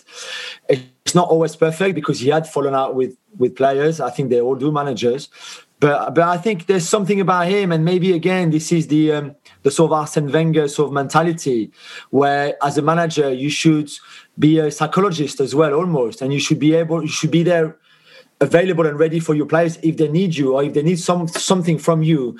Uh, you should not be uh, hard to go and talk to or your door is always closed. So I think he very much has that, which is a bit different to Pep. Pep, Pep is a different style of manager, you know, uh, not always the easiest. But I think with Patrick, there's more of a that, that side of Arsene Wenger in him more than the, the Pep Guardiola side of him. That's that's nice to hear. And, and with the press, then is he a bit different? Yeah, he can get stubborn a lot. He can get he can he can close the shop and and be not as open and as nice. I think he it's not that he struggles with criticism, but I think there certainly in France and with L'Equipe newspaper not so much, but the local newspaper in Nice and especially Nice Matin um, there was a bit of tensions at times because it's a local newspaper that is very popular in that area to start with. You know, they go to every single game. I would say it's a bit like the Evening Standard, but even more uh, exclusive in the sense like you know people in that area this is this is the bible. Yeah. and i think patrick struggled a bit when they were criticizing a little bit some of the performances some of the results. There were times where you know they didn't win a game four or five games in a row. They got battered this season um, last season in the europa league for example. Really heavy defeats. And i think the criticism that sometimes he thought was a bit too personal instead of being just on the football pitch i think he struggled a little bit with that and and I'm sorry for Patrick, but I don't think the tabloids would be you know would be too kind to him either. So maybe that was a good rehearsal for him to have like sometimes a bit of tension with Nice Matin, uh, because I can't see why things would be a bit different here. But maybe this is where he has to improve a little bit. That the media are not the enemies, that they have to report what they see or, or, what they're being told. And that if you don't win and don't play well, they're not going to say that you're Pep Guardiola. They're going to say you're struggling. And maybe because he was still a young manager and MLS was so different on that level, they, mm. they could not care about soccer in the papers. He came to France, yeah. and when when things got a bit harder, a bit tougher, as we do in France, we got quite critical. And I think he struggled a little bit with that. But that's maybe the learning process, the learning curve. But if he expects anything different in, in England with the tabloids and all of that, I think he would be disappointed. Well, I think he also needs to probably delete his Twitter account because I can't imagine that. yeah, you're right. That would probably help. And then would... don't don't look at what people say about him as a pundit on ITV. Yeah, I agree. I think you're right. I think um, the uh, although I didn't see him on ITV, I'm sure he was fine. Oh, that's okay. Um, um, the the MLS is interesting because I spoke to some uh, New York City fans, and they were saying that he would uh, invite fans to training ground, and you'd be able to chat to him afterwards in the hotel. And and one guy was saying that after the when he left, he was he stopped them by the side of the street and he was crying in his arms. Like he was very emotional but very connected. But I, as you say, MLS is very different to France, yeah. very different to Spain. It's all a different relationship. Um, so it'll be interesting to see how he gets on with that. Yeah, you're right. Because I, you know, in Nice it was a different different environment. They've got really strong um, ultra in mm. Nice that you don't either mess up with or or you could certainly very quickly have a strong a difficult relationship with if if you don't if the results are not going your way so maybe it was a little bit uh, wary when you arrive there as you said it's a very different mentality and you know if you open a training session at nice you could easily get five, ten thousand. I'm not sure in New York how many people would have turned up. Uh, maybe the training were open. I, I, don't know that much. But at Palace, if you want to open a training session, you could easily expect thousands of people to want to go in. So I don't know exactly how he will, he will proceed, but certainly he has that sort of nice X factor that people will like. Again, he's very charming. He's very intelligent in how he deals with people. He's always that's always been the case. I mean, it's rarely that you're a manager as a football player in a team like Arsenal or even with a French national team at times, and don't have that side of you where you're where you're very intelligent in how you deal with people, whether it's your chairman or whether again it's your tea lady or the cleaner at the club or whatever. And same with a with a very rich uh, fan, for example, who contributes a lot to the club and Yeah. you know to the charity and the club foundation or whatever, and also uh, uh, just a, a normal fan that is just Palace through and through, and and he will know exactly how to talk to people, how to behave, all of that. That's great. I think he would be a great ambassador for the club. I just hope now that that the the transformation or the, the Patrick Vieira effect will come in very quickly because he needs again, I don't think you can have five, six games in the Premier League without a win. I think already that would make it so hard, especially in such a big transition at the club and for himself as well. So I really hope that things will click pretty quickly with the squad and with the new players. I think they need new players very quickly. Don't give me the like five signing on August the 31st because that's not going to help. By then, he might not have won a game and everything will be so more complicated. I think the sooner you can get some of the profiles that he wants and some of the players that he likes or that you have identified before, uh, the better it will be. And then, and then, I- because I really think it, it could work out really well for everyone here. And and then I think this again, it could it could go to bigger things later maybe but certainly i think he can he can manage this transition for the club really well and for himself as well and show that the fact that he was sacked at nice was had different reasons to it and not just the fact that he was a bad manager because I don't think he's a bad manager at all but there was a lot of other issues at that club at the time so I think yeah but for that he needs a really good start or certainly a good start in the league I think Yeah, unfortunately, our first five, six games are very, very difficult. I know I Uh, looked yesterday when he was convi- co- uh, confirmed and I sent him a message and I was like oh right good luck for that man we'll see. Um, just really quickly, with, with the Nice thing, is there anything from his spell at Nice that we should be worried about in terms of what went down? just don't don't sell the club while he's there. The year after he arrived. I do think he made mistakes. And again this was his first experience in europe. He was he was young. I think he made he made mistakes. He was a bit unlucky with injuries. Certainly, the second season, losing Dante so early in the season messed up a lot of the things that he had planned already. But I, I also think that the change of ownership and the way Ineos arrived at the club with everything that he meant, bringing old people back who didn't really get on well with Patrick in the first season. It was, I won't go into details because you know a nice podcast or a nice show, but but yeah, the, I think the the change of ownership and the fact that the new owners brought back this, the old um, directing team, basically, pretty much to Ah. make it simple for our listeners, didn't help him. And I do think that from that day, when the ownership changed, he knew that more or less his days were counted. So it's hard to work with a team when you've got high ambition, when you're going to play in the Europa League, when you've just finished fifth in the league, knowing that the people who are now running the club are not really that keen on you. And, I, and it's not me trying to find him excuses because at times the football was dull and he could have done better. He had some really good players and, and he could have done better, I think, and maybe not being sacked. But I think he was a bit against it. And I think that has played a big part in, in what in what cost him his job eventually. So if you don't sell, if you don't change ownership, or certainly if you, you know, if the people who appointed him and were convinced by his project and his ideas and liked him are still there, that should be fine. For the rest, I really think that he will work hard with the players. He needs players quick. He needs that squad to be uh, 80% or 75% ready for as early as possible. Uh, he doesn't expect the club to go and buy 12 players like that tomorrow and they're high quality players and all of that. But certainly, I think the sooner he can get a decent squad, the better. And then he can work. He can work with them, and he will work hard. He is someone who spends a lot of time at the training ground, who works really, really hard, because because he knows that's the only way you can achieve success. And he certainly want. He's a very ambitious guy uh, with Palace, and then for the rest of his career. So you can you can you you won't be able to say, oh, but the guy was lazy or he didn't work hard enough. That's not going to happen. But then, I, I, I, like we said, and I know it's a bit of a cliche, but it needs to click pretty quickly for him to then have a really good season. I think with everyone as well, I think everyone in the club needs to buy into this project and buy into this ambition. And it, it doesn't sound like there's any play, takeover plans I know of. So fingers crossed everyone stays. Um, but yeah, you never know in football. um, Jules, thank you so much. I really, really appreciate oh, pleasure, your time. man. Anytime. Well, there you go. Thank you very much to Jon and Yousef from the NYCFC Forever podcast and Julien Laurens there for um, their thoughts. Um, Kevin, I actually thought that was a bit more more positive actually than I thought it was going to be.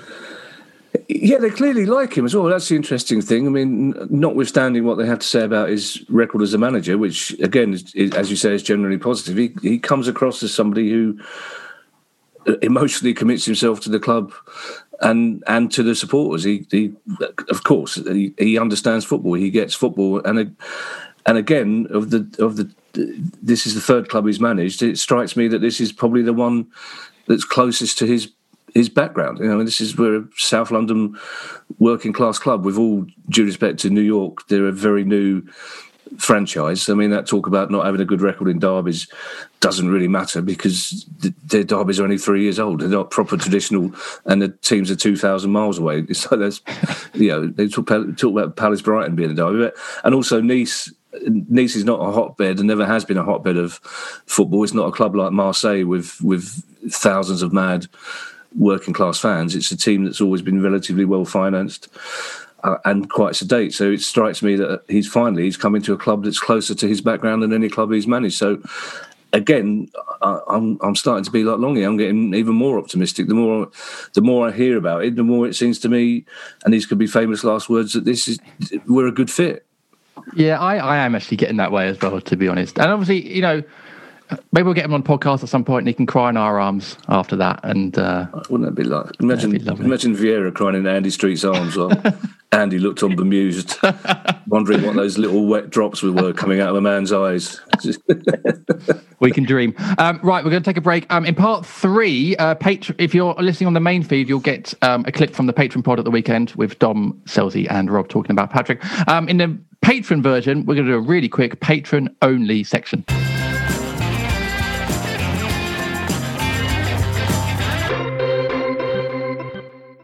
My brother in law died suddenly, and now my sister and her kids have to sell their home. That's why I told my husband we could not put off getting life insurance any longer.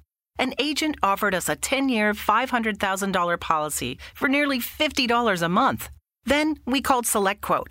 SelectQuote found us identical coverage for only $19 a month, a savings of $369 a year. Whether you need a $500,000 policy or a $5 million policy, Select Quote could save you more than 50% on term life insurance. For your free quote, go to selectquote.com. Selectquote.com. That's selectquote.com. Select Quote. We shop, you save. Full details on example policies at selectquote.com slash commercials.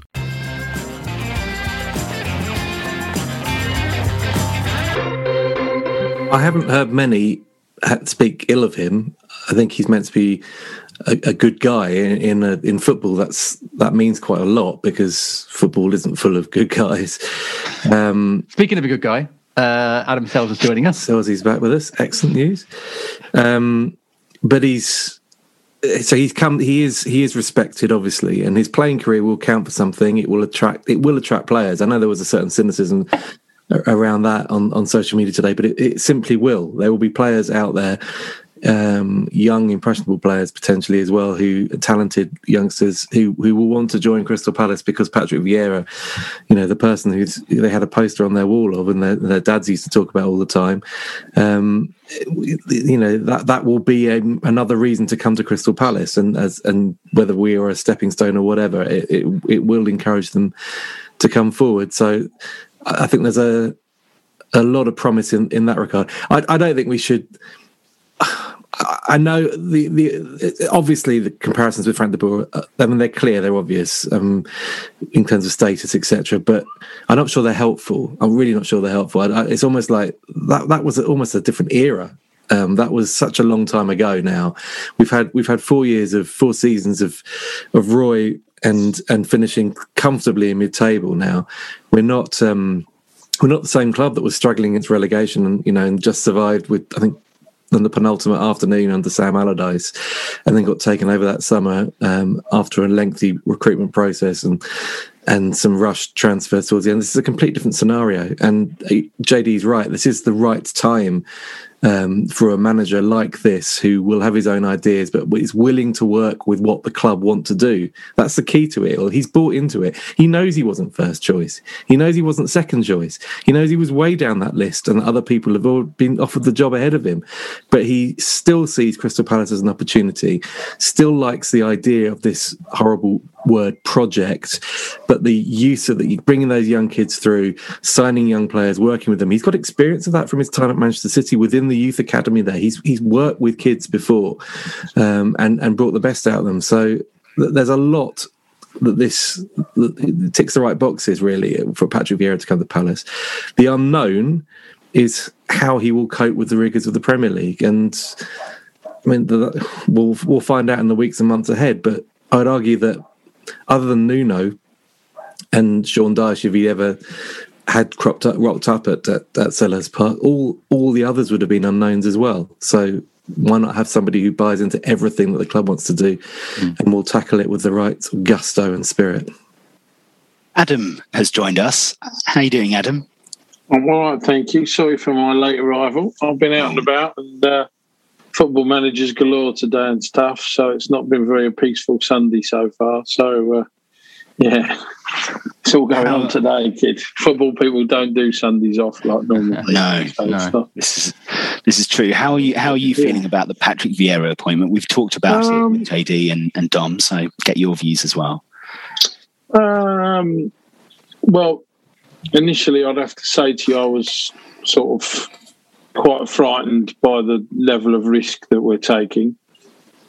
Um, but it seems that he has a quite decent and experienced team around him, and I, I would imagine that's helped tip the balance as well with the hierarchy in hiring him, um, and that should stand us in reasonable stead. Um, I just caught the back end there of Dom talking, and there's no doubt that Patrick Vieira's name and reputation will help us attract some players because of who he is. Um, but you know, it's probably going to be one of those where I think it's really ultimately very difficult to find the right person because of the candidates that were there aside of of probably Lucien Favre, everybody else.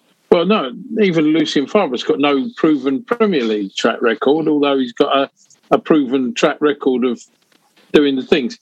What does Steve Parish want from a manager? He wants a bloke that's going to keep him in the league guaranteed, so he sleeps easy in his in his bed at night and doesn't have to worry about relegation. He wants a bloke that's going to play a very attractive style of football and keep all the fans happy and they're going to enjoy the ride. And he wants a manager that's going to integrate all the young players into the that are coming through over the next few years into the first team squad.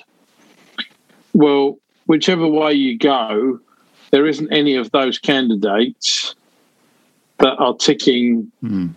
all three boxes. And as Dom said, Sean Dyche is probably ticking box one for him. But even he's been relegated, I think, with Burnley once, has he? Yeah, I think. Um, and but probably not box two or box three particularly. Patrick Vieira might do box two and box three, but will he tick box one, which is the million dollar question? Valérien Ismaël two and three, but maybe not one. Steve Steve Cooper two and three, maybe not one. Lampard, on the face of it, could have probably been the most sensible choice, but by the time they've gone and and schmoozed um, Nuno and then Lucien Favre, and he knows he's way down the list, and the only reason they're coming to him is that the other two have knocked it back. Then he's not coming either. So actually, I don't think they had too many choices, but I'm pretty sure that Patrick Vieira was quite a way down the list when they started. But you know that doesn't mean to say that it's not going to work out. I think we just have to be open-minded and hope so. I mean, I said to Dom the other day on the phone that you know I, I thought a, uh, you know, whether he would be a sort of wily or gnarly enough to to sort of deal with keeping Crystal Palace in the Premier League. That's that's the million dollar question. But maybe, you know, we we we don't know until we get there.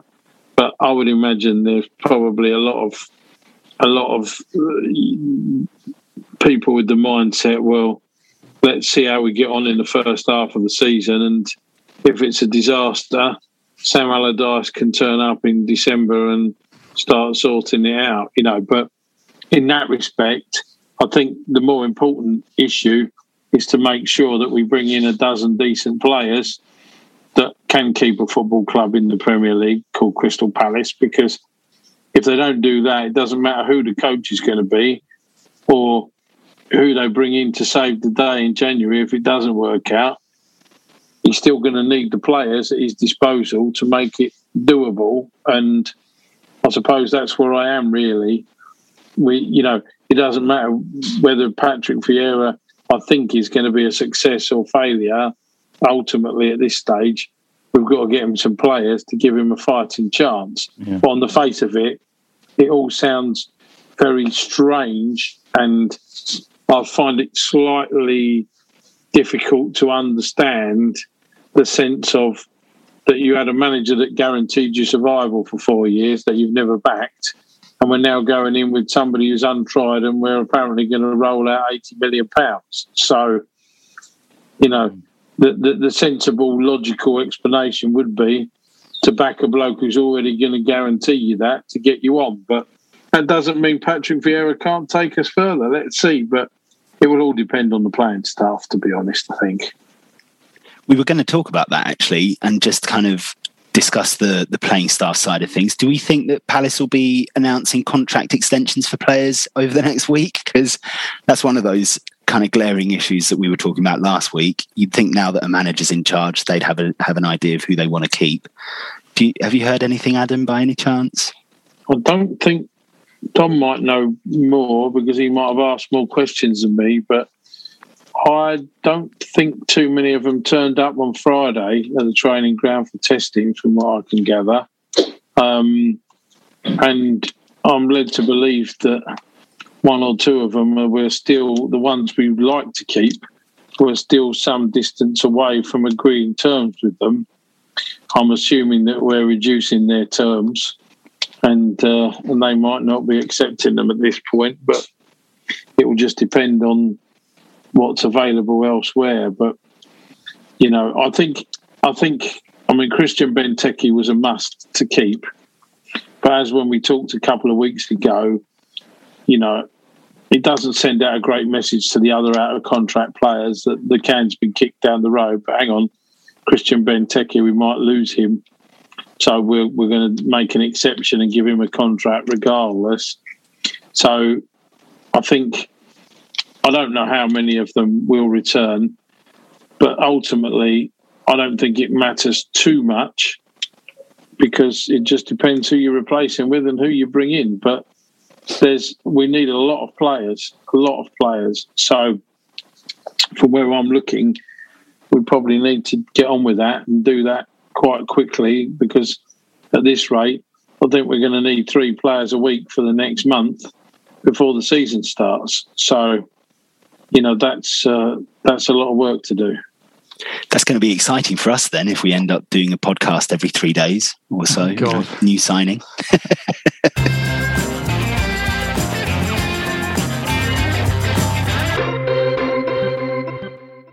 My brother in law died suddenly, and now my sister and her kids have to sell their home. That's why I told my husband we could not put off getting life insurance any longer. An agent offered us a 10 year, $500,000 policy for nearly $50 a month. Then we called SelectQuote. SelectQuote found us identical coverage for only $19 a month, a savings of $369 a year. Whether you need a $500,000 policy or a $5 million policy, Select Quote could save you more than 50% on term life insurance. For your free quote, go to selectquote.com. Selectquote.com. That's selectquote.com. Select Quote. We shop, you save. Full details on example policies at selectquote.com slash commercials.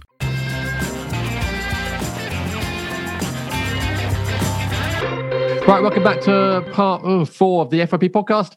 Hey. Sponsored this week by Eternity Home Finance for a free consultation on anything to do with mortgages and property portfolios. Email info at eternityhomefinance.com and quote the code FYP. Well, I've just seen the time. Um, right, Longy. The REMF game is here next Friday, 16th of July. This is the 19th year of it, or the 19th game. I Wow. think. Is that right? It's the night. I think it's the nineteenth game. Um, obviously, we missed a year. Yeah. Thanks, thanks to COVID, um, which was a shame really because we had a double, a double-legged affair lined up. We were going to play at Croydon FC for a, a nice change. We were going to actually not have to travel down there for for, for, for a change, which was good. Um, I think Croydon FC got broken into, and I think the REMF come through massively and and donated some money. And so there, there's a good link there actually with with Croydon. So moving forward, hopefully we can we can actually get a game there at some time. But yeah, um, I can't wait for it, mate. To be honest, um, luckily I've been able to play football since the lockdown for my Sunday team, and yeah, just I, I mean I'm 40 now. I'm meant to be I was meant to be retiring this year. I told my wife I promised my wife I'd retire at 40, but I think I have to carry on for a couple of years. Um, uh, yeah, I can't wait for You this. can't mate. count. You can't count the last two years because we haven't had. Yeah, that's it. Exactly. That's it. You're 38 in football Yeah. years. Yeah, that's it, mate. I've got two years in the bank still. Um, but no, I'm, I'm really excited about this next Friday. Um, unfortunately, we haven't managed to get any expos this time. Um, but it's, it's a bit different because we usually do at the end of the season. There's a lot more people who've got a bit more time on their hands and stuff. So, but people are like hopefully planning on holidays and then pre-seasons have started um, for, for some people who are still playing semi-pro.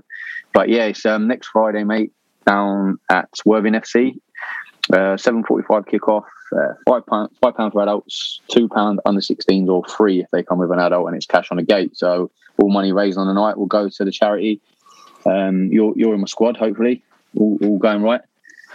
Yeah, I'm one of those. I'm one of those. He's great having the squad players. It's good for morale, sort of play. Nice to have around. Yeah. Yeah, it's good to have around. Yeah, it's Um, nice well, to I borrow. You, it's because you've always got a good bag full of products. That exactly. The other- the other Mate, this hair doesn't stay up on its own. Right? Uh, well, I think I think actually this would be this would be my 16th or 15th game, Wow. which I think is the most of anyone. I think that's possibly. Oh, hundred percent, mate. I mean, I've been involved for the last nine years, I think, and you've been in, you've been in there and and, and some. So No, it's um, it's a good for anyone doesn't know, anyone's listening doesn't know what it is. It's the Robert Eaton Memorial Fund, and it's a match. For, they're a charity, and they do various fundraising throughout the year. It's Brighton-based charity set up after Brighton fan, Robert Eaton, was killed in 9/11, um, and they do various fundraising uh, throughout the year, various events, golf days, and all sorts of stuff. And the money goes to help underprivileged kids in New York, where Robert lived, but also in Africa, Sussex, and Croydon as well, as long as he said. But the main centerpiece of their organising is this game between Palace fans and Brighton fans that, that started back in 2001, actually, pretty pretty soon after the fund was set up. Um, and so every year we play this game, and it's been played at the Amex once. It's been played at the Dripping Pan Stadium for quite a few times. It's now down at Worthing's all, all weather pitch. It's a great day, and what it is, Kevin, is it's the best bits of the Palace Brighton rivalry that we all know so much about coming together to actually. What to be honest, we are very similar. We're similar clubs. We're similar fans, and actually, that's the best thing about it. And it's raising money for great causes. It's really interesting you say that because uh, I can't get there, but I know a man who can, and that's Kieran Maguire. Uh, my co-host on the Price of Football pod is a, a mad Brighton fan, uh, and we were talking about it just last week. Actually, and he was saying how important it is to Brighton fans, and that he said it in a way, almost disappointingly, it's it's knocked it's knocked a tiny bit of the edge off the Palace Brighton rivalry in, a- in, a, in, a, in a tiny in a tiny way. But he said he said it's a really important thing for for Brighton fans, and it's it's become yeah, it's become an, an annual event and a very important one. And he's, it's you know Brighton fans really appreciate the circumstances in which Palace fans took the game on in the first place. And and like he says, he's uh, it, it, it's, there's still a lot of Brighton fans who don't particularly like the Amex because that doesn't reflect on the club's background. You know, for all for all we talk about Brighton, they are. You know, Goldstone Ground was a terrible shithole, and that was more of a reflection of their fan base. Do you know what I mean? Because it's not it, the club itself was in a working class area of, of of, of Brighton. So we are similar clubs, and it, it, it's really good to hear a Brighton fan say how important that that game is is to their fans as well. Yeah. Also, it should be noted the game's only been played at the Amex once, and we won 3 2 the last minute winner from Andy Johnson, which wouldn't, I mean, was one of the best moments of my life. It will never, ever, ever be bettered. It was so good. AJ doing the burger munching celebration. It was How about amazing. the how about the halftime team talk from Shaun Derry when we're 2 0 down as well? Eh? Oh, it's so good. It was, I mean, they should, Oh, have done, should have done documentary on that. Amazon should have, should have Yeah. that. It was, uh, it Um, was good. Just just on the charity, mate. What what? Obviously, following that horrible incident with Christian Eriksen, I um, one of the lads who plays for us, Tom Tomo Tom Meadowcroft, he he messaged me saying, "Oh, do- is there anything that REMF can do with regards like defibs for local clubs and stuff?" So I put it to the lads, uh, Brett and Al, um, down with the REMF, and basically what they've come back, they've they've contacted Sussex FA and they're hopefully going to be donating either the cash for some defibs or buying the defibs for like some local um, youth clubs and, and young football clubs who, who can't afford to get a defib because that Christian Eriksen moment showed how important it is to get access to a defib in them sort of cardiac arrest moments, you know. Yeah. So that I think they're, they're going to be a bit of a push there. So any hopefully, well, all the money raised will go into the pot, and then that can go towards obviously get some defibs. I think they'll look at um, some Croydon clubs as well. Um, they can donate some money for or sort of get some defibs. That, that's that's brilliant because the, the Premier League are actually donating Yeah. defibrillators to uh, quite a long way down the pyramid. I think down to about the sixth level, but obviously there are hundreds of clubs below that that need them as well because it's it's a particular problem. It's like Gabby Logan's brother who died when he was fifteen. Of you know, so many of these these young men are really brilliant athletes because their heart is a tiny bit bigger than than most other people's, and it's not diagnosed. So there's a number of 15, 16 year olds who are, who are collapsing basically, and and down at that level, it's more important that that kids have access to defibrillators than than almost anybody mm. else. So that that's a brilliant thing to to donate the money towards. Well, and, and that shows the reach of this charity and the things they do. Hmm. And it shows why, if you can come to the game, and even if you can't, if you can make a donation to the to the fund, it goes to some seriously worthy causes. So please do support Yeah. however you can. Uh, but There's a can, just, there's a Just Giving page, Jim. Um, we'll, we can put that up on the on the socials, whatever. yeah, we will do that definitely. We'll promote that. And uh, but if you can make it down to Worthing FC next Friday, please do come down and support the support the game because it will be a lot of fun. Hopefully, we'll win. I think I think overall we're, we're seven or eight results behind, aren't we?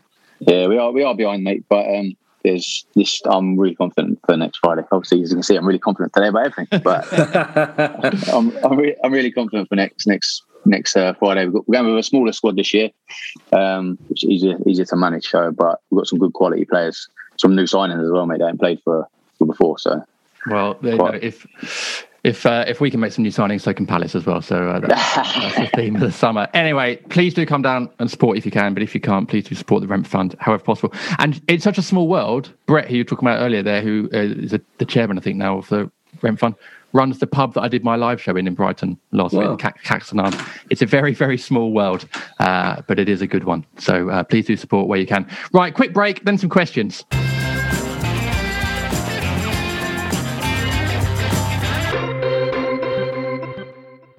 Hey, it's Jesse Kelly. Ronald Reagan famously once said the nine most terrifying words in the English language are I'm from the government and I'm here to help.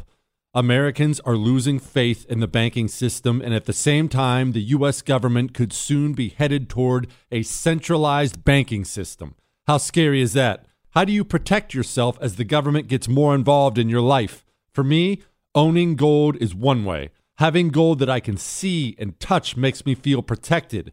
Having a portion of your retirement in precious metals is another way to feel protected. I don't own crypto, I don't own NFTs, and I don't buy meme stocks. I don't invest in things I don't understand. If you are like me and want to feel safe, it's time to call my friends at the Oxford Gold Group. Go to www.oxfordgoldgroup.com to learn more. Again, that's www.oxfordgoldgroup.com.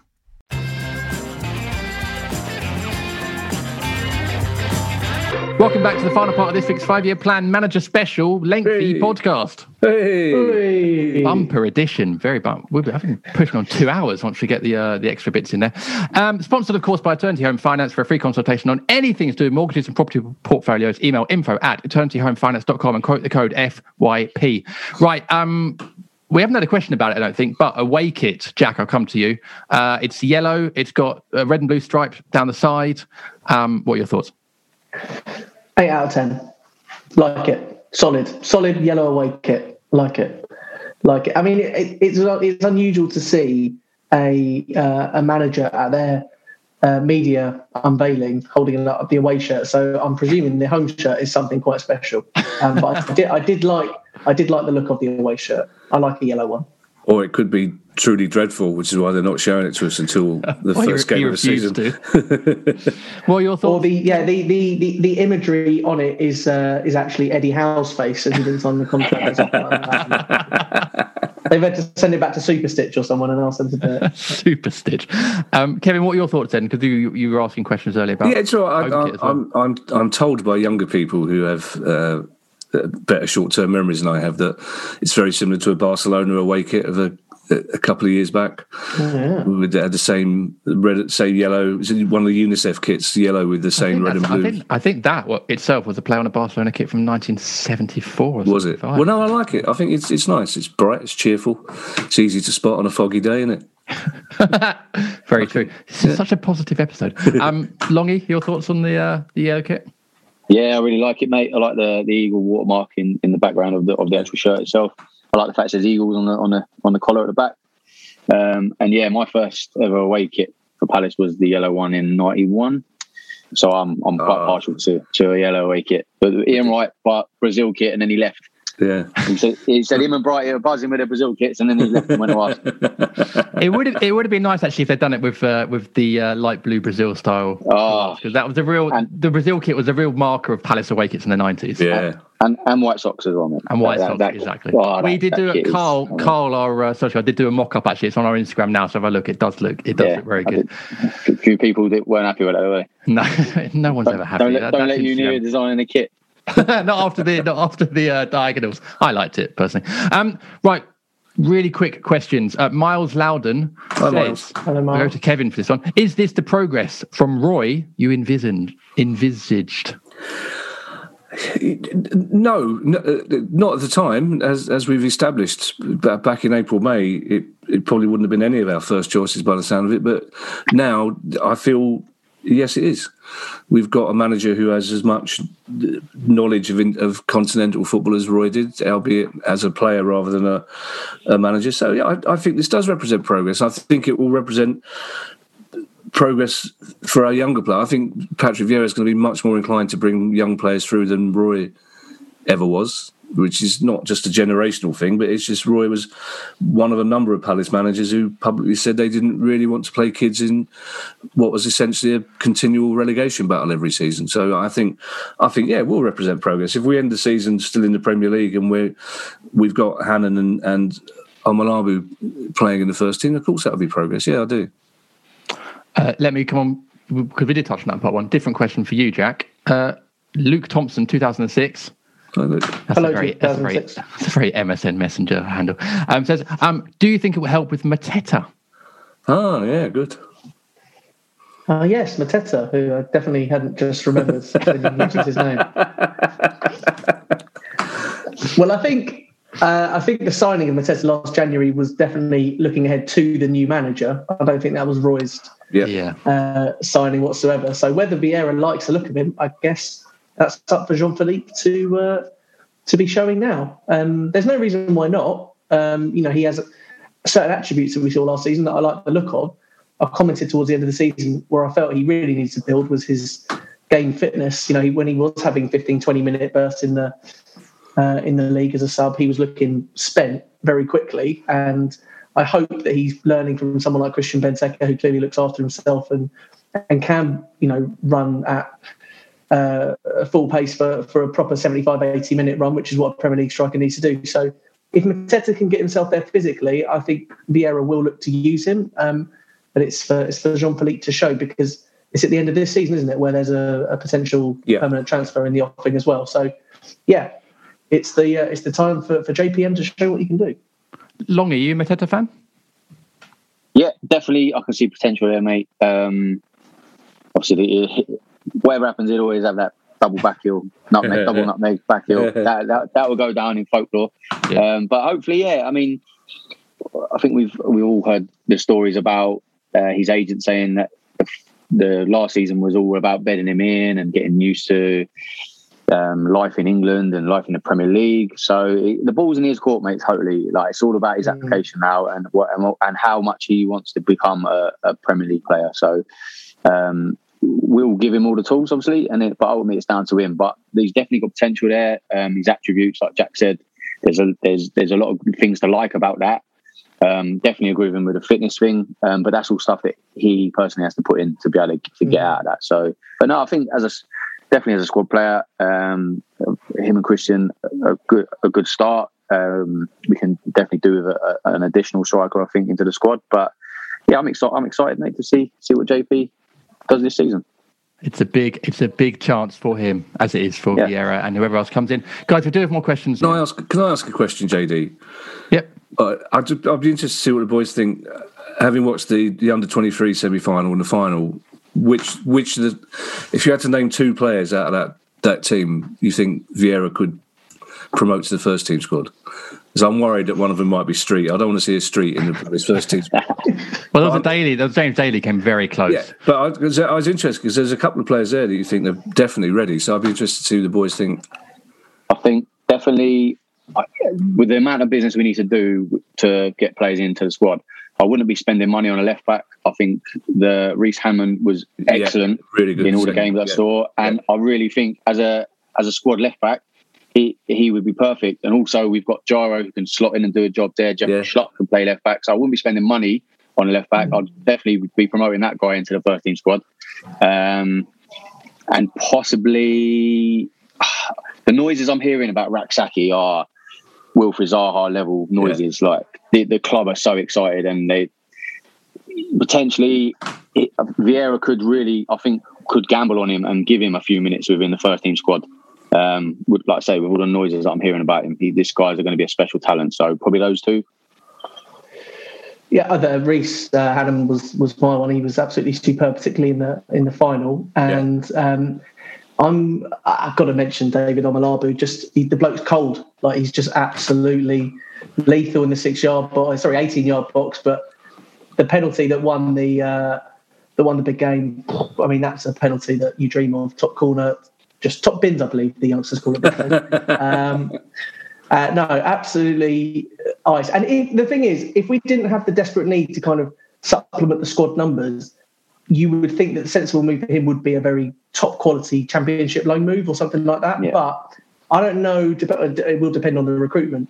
But I hope he does get minutes because that guy's ready to play first team football in the top two tiers right now. I would say. Um, but it's nice to have the options. It's not, and it's nice that the Palace fans who did pay attention to the 23s and the 18s throughout last season. But it's nice that we had those glamour moments at the end of the season with the two nights under the lights at Selhurst. With, with the young lads, see them up close. with the young lads as well, I, I was chatting to one of my pals. He's an AFC Wimbledon fan, and he said to me that the the new manager that's took over there, he's come, he, like they they promoted him through their club, and he's been to see Crystal Palace, and they've had conversations about sort of linking up. And I wouldn't be against sending some of our younger players on loan to Wimbledon because they could train with our academy still, and, we- and they'll still be within our environment. Monday to Wednesday, possibly they could go down to Wim- Wimbledon Thursday, Friday, play first team proper men's football. I think there's there's links like that we could do possibly with Sutton now they're in the league. I was going to say Sutton, Where- Sutton being up's another option, isn't it? Yeah, because I mean, young, the younger lads, you don't want to send them on loan to the middle of nowhere where they're, isolated from their friends and their family. They they're staying locally, and like I say, they can still train at our club for the first half of the week, and little things like that will aid their development as well.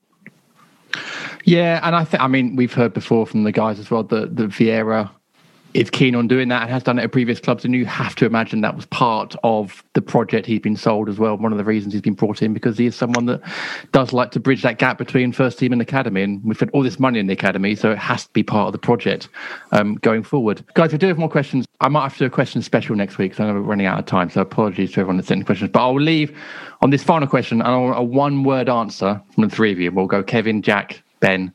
Literally one word, and this comes from Crumplyado, and it simply says, Oh. "Is it coming home?" Yes, yes, it is. Jack. Yes. Longy, surely. Absolutely. There we go. Coming home. Do you know what I'm going to say as well? Yes, it's coming home. If it was ever going to, this is the year. If, well, I was going to say if it if it doesn't this time, like change the locks because they ain't coming back. So you know. Um, and I tell you what, I tell you what, Gareth Southgate, he is one of ours, lads. He is one Yes, of ours. is. Agreed. And he is the main reason England have done so well.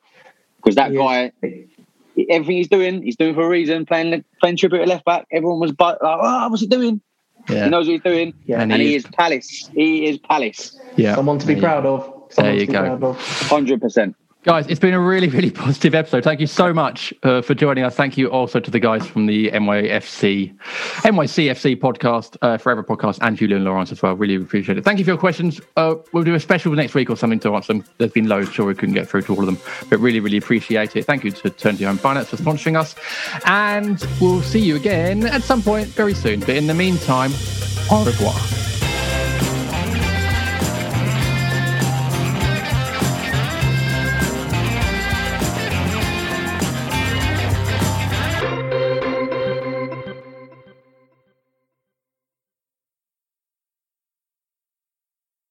Time to get your checking account to zero with free checking from PenFed. That's zero ATM fees, zero balance requirements, and zero time spent waiting for your paycheck to direct deposit because you can receive it up to two days early.